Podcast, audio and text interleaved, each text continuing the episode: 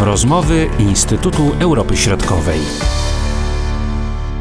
Pandemia COVID-19 pogłębi obszary ubóstwa w Europie, zwłaszcza w południowej części kontynentu. Przed pandemią problem ten dotyczył około 22 milionów osób z tzw. Tak nowych państw Unii Europejskiej. Trudno na razie wskazać, jak bardzo wzrośnie ta liczba. Należy też pamiętać, że ubóstwo w różnych państwach wygląda inaczej. Różnie jest definiowane z perspektywy np. Luksemburga, Czech czy Bułgarii, wskazują kierownik Zakładu Bałtyckiego Instytutu Europy Środkowej dr Aleksandra Kuczyńska-Zonik i analityk Marlena Gołębiowska. Pomiary ubóstwa w Unii Europejskiej są względne, to znaczy ubóstwo w Luksemburgu rzeczywiście nie jest ubóstwem w Rumunii, dlatego że bierzemy tam względne miary i taką względną miarą jest przede wszystkim to ubóstwo dochodowe, bo bierzemy tam 60% mediany zarobków w danym państwie. No a to 60% mediany zarobków różni się od siebie w poszczególnych państwach unijnych.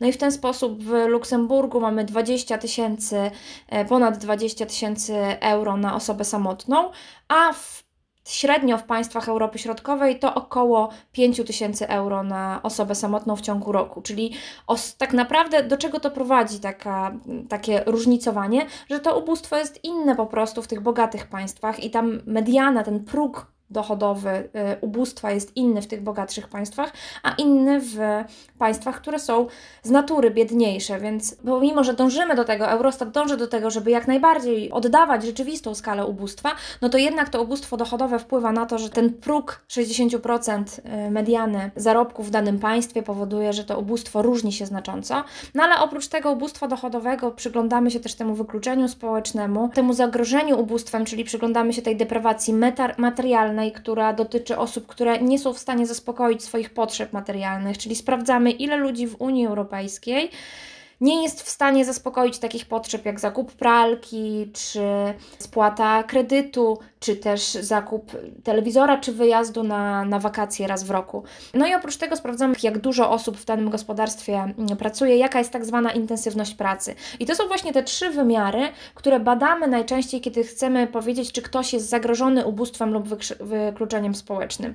No i okazuje się, że w Europie Środkowej ten obraz tego ubóstwa i wykluczenia społecznego jest bardzo zróżnicowany, bo z jednej strony mamy państwa, które najlepiej radzą sobie w Unii Europejskiej. Mamy takie państwo jak Czechy, które wypada pod tym względem najlepiej na tle całej Unii, czyli bije na głowę zachodnie państwa, chociaż musimy pamiętać, że ten próg ubóstwa dochodowego różni się tam z pewnością niż w pozostałych państwach zachodnich. Niemniej no wedle tego wskaźnika radzi sobie najlepiej, no ale mamy też państwa takie, które radzą sobie najgorzej, takie jak na przykład Rumunia, Bułgaria, Litwa i Łotwa. Tak naprawdę ciężko powiedzieć, że mamy jakiś spójny obraz ubóstwa w regionie. Mamy tak naprawdę państwa, które radzą sobie zdecydowanie lepiej pod tym względem, ale też państwa, które radzą sobie zdecydowanie gorzej. Pani doktor y, Kuczyńska-Zanik, jak y, na tym tle wyglądają państwa nadbałtyckie, Litwa, Łotwa, Estonia? Są to małe państwa, które właśnie znalazły się, w, powiedzielibyśmy, w ogonie Unii Europejskiej pod względem ubóstwa i wykluczenia społecznego. To, że Bułgaria i Rumunia są na końcu, mogłoby nie dziwić. Natomiast rzeczywiście Łotwa i Litwa, których wskaźniki wynoszą odpowiednio 27-26%, mogłoby rzeczywiście budzić pewne niezrozumienie. W tych państwach, które odziedziczyły systemy gospodarcze, społeczne, polityczne po Związku Radzieckim, widać, że ciężko tym państwom odbudować taki stan, e, czy, czy dojść do takiego stanu, jaki e, jest obecnie właśnie w państwach Europy, w pozostałych państwach Europy Środkowej czy Europy Zachodniej zachodniej. Ja jeszcze dodam do tego, co powiedziała poprzedniczka, że oprócz wskaźników poziomu ubóstwa i wykluczenia społecznego, używamy często wskaźnika e, mierzącego 20% najbogatszych e, gospodarstw domowych w państwach, porównując je z 20% gospodarstw najbiedniejszych. I pod tym względem również te cztery państwa, czyli e, Bułgaria, Rumunia, Łotwa i Litwa, wychodzą najgorzej. Jeśli chodzi o państwa bałtyckie, tutaj w szczególności właśnie Łotwa i Estonia, ale myślę, że tutaj to, o czym powiem, będzie charakterystyczne dla pozostałych państw Europy Środkowej, to to, że najbardziej narażone na ryzyko są osoby samotne, osoby w wieku starszym, emeryci, osoby niepełnosprawne, dzieci czy rodziny wielodzietne.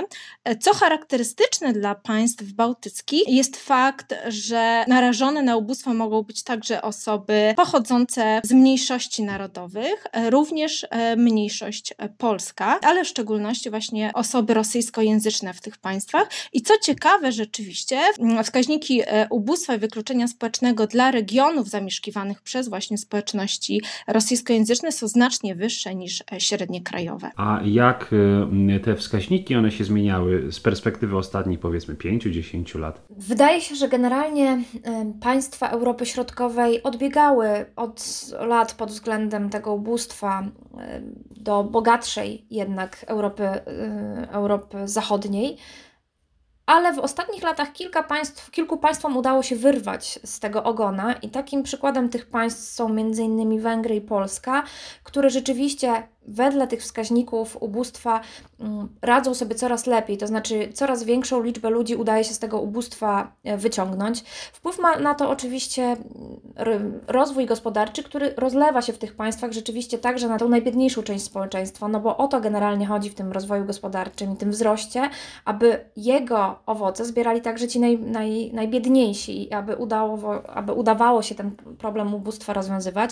I rzeczywiście w dużym stopniu Polska i Węgry w ostatnich latach mogą pochwalić się tym, e, tym, tym poprawieniem tych wskaźników. Z czego to wynika? Właśnie z tego, że mieliśmy w tych państwach bardzo wysoki wzrost gospodarczy w ostatnich latach, dobrą sytuację na rynku pracy, która przekłada się wprost na to, że no, ta lepsza sytuacja na rynku pracy to i wyższe płace, i mm, wzrost płacy minimalnej, to wysoki wskaźnik zatrudnienia, mniejsze bezrobocie, to wszystko wpływa na to, że to ubóstwo jest po prostu mniejsze, ale także w znacznym stopniu transfery społeczne, czyli ta polityka opieki społecznej e, w tych państwach coraz lepiej działa i pozwala wyciągać z, z biedy coraz więcej osób i, pozwala jakby zmniejszyć skalę ubóstwa w e, regionie. To, co myślę też istotne, bo wiele osób, jak patrzymy na Europę, to wydaje nam się, że to jest taki region już, w którym nie ma problemu ubóstwa, tak? Że to nie my powinniśmy się nad tym problemem pochylać. Kiedy patrzymy na te dane, no to rzeczywiście jesteśmy nieco zatrwożeni, że wciąż tak duża tak, w tak dużej skali, tak, jest to ubóstwo, e, zwłaszcza jeśli mówimy o tym ubóstwie na tym takim poziomie minimum egzystencji, wciąż istnieje wiele osób w Europie Środkowej, które zmaga się z biedą i, i rzeczywiście jest to wciąż nierozwiązany problem całej Unii Europejskiej, bo w każde państwo praktycznie ma jeszcze jakiś odsetek osób, z który, które po prostu objęci są czy to właśnie tym ubóstwem, czy też wykluczeniem społecznym. No a teraz mamy pandemię COVID, prawda? No i niewątpliwie występuje spowolnienie gospodarcze i należy liczyć się ze wzrostem bezrobocia, co z pewnością też będzie się przekładało na te wskaźniki, o których mówimy. Jak bardzo? Czy jeszcze jakieś trendy możemy tutaj zauważyć, czy niekoniecznie, pani doktor? Rzeczywiście te wskaźniki, te dane, które, którymi dysponujemy obecnie, nie odzwierciedlają w pełni sytuacji pandemii. Natomiast biorąc pod uwagę e, informacje płynące z różnych przekazów medialnych, szczególnie, na tej podstawie możemy e, wysnuć pewne wnioski, no i niewątpliwie te wnioski nie są pozytywne, to znaczy rzeczywiście wzrasta e, liczba osób potrzebujących. Wydaje wydaje się to naturalne, biorąc pod uwagę e, wzrost bezrobocia czy pozamykane zakłady pracy. Możemy się spodziewać rzeczywiście, że w kolejnych miesiącach czy nawet latach ta sytuacja e, może ulec pogorszeniu. I to dotyczy wielu państw e, Europy Środkowej. Niemniej jednak sytuacja będzie najbardziej poważna w państwach, w których już obserwujemy ten wysoki odsetek osób wykluczonych. I wydaje się, że najbardziej ta sytuacja dotknie te osoby, które są długotrwałe bezrobotne, czyli już powiedzmy żyły na progu ubóstwa przed pandemią, niż będzie to dotyczyło osoby, które na przykład e, utraciły pracę z powodu pandemii. Podsumowując, sytuacja będzie bardziej poważna dla Bułgarii, czy Rumunii, czy Litwy, Łotwy, czy bardziej poważna niż w przypadku państw, które sprzed, przed pandemii e, radziły sobie znacznie lepiej. Czy te państwa właśnie najbardziej dotknięte, potencjalnie najbardziej zagrożone właśnie zjawiskiem ubóstwa, czy one mogą liczyć na jakieś wsparcie ogólnounijne, że tak powiem, czy, czy będą wdrażane jakieś programy krajowe? Wydaje się, że bardzo ważne jest, aby mm, te programy, które są teraz wdrażane, które są wdrażane zarówno do przedsiębiorców, ale też do osób, które tracą pracę, aby były naprawdę dobrze kierowane, czyli żeby ta pomoc właśnie była ukierunkowana w te miejsca, gdzie, gdzie jest najbardziej potrzebna.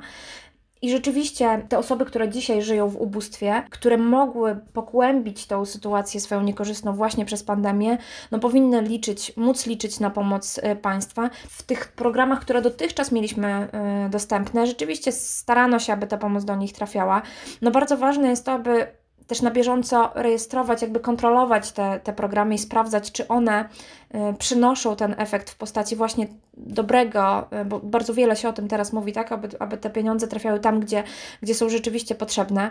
Y, no i bez wątpienia tutaj te fundusze unijne pomogą, dają szansę na to, aby te strumienie, zdecydowanie większe strumienie pieniędzy skierować do tych, do tych najuboższych, no ale też nie mamy co liczyć na to, że w najbliższych latach powstaną jakieś wielkie programy społeczne skierowane właśnie do e, osób biednych, takie specjalne programy, ponieważ no, pandemia odbija się na finansach publicznych państw, wszystkich państw tak naprawdę, nie tylko Europy Środkowej, więc raczej nie spodziewalibyśmy się tutaj lat, w których te programy się nasilą. Nie spodziewałabym się jakichś takich szerokich programów skierowanych w kierunku po prostu e, osób biednych, ponieważ no, te finanse publiczne są w e, nie najlepszej sytuacji obecnie. I pani doktor to samo pytanie. Kwestia ubóstwa i wykluczenia społecznego wymaga bardzo szerokiego podejścia, ponieważ e, nie dotyczy tylko sytuacji ekonomicznej osób czy rodzin, ale także wpływa na szeroko pojmowaną sytuację społeczną, udział w życiu społecznym, politycznym.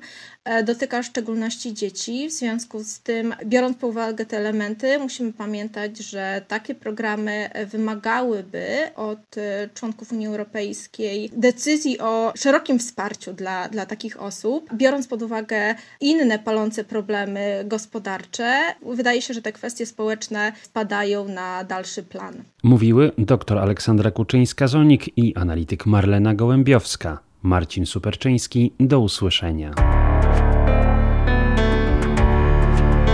Były to rozmowy Instytutu Europy Środkowej.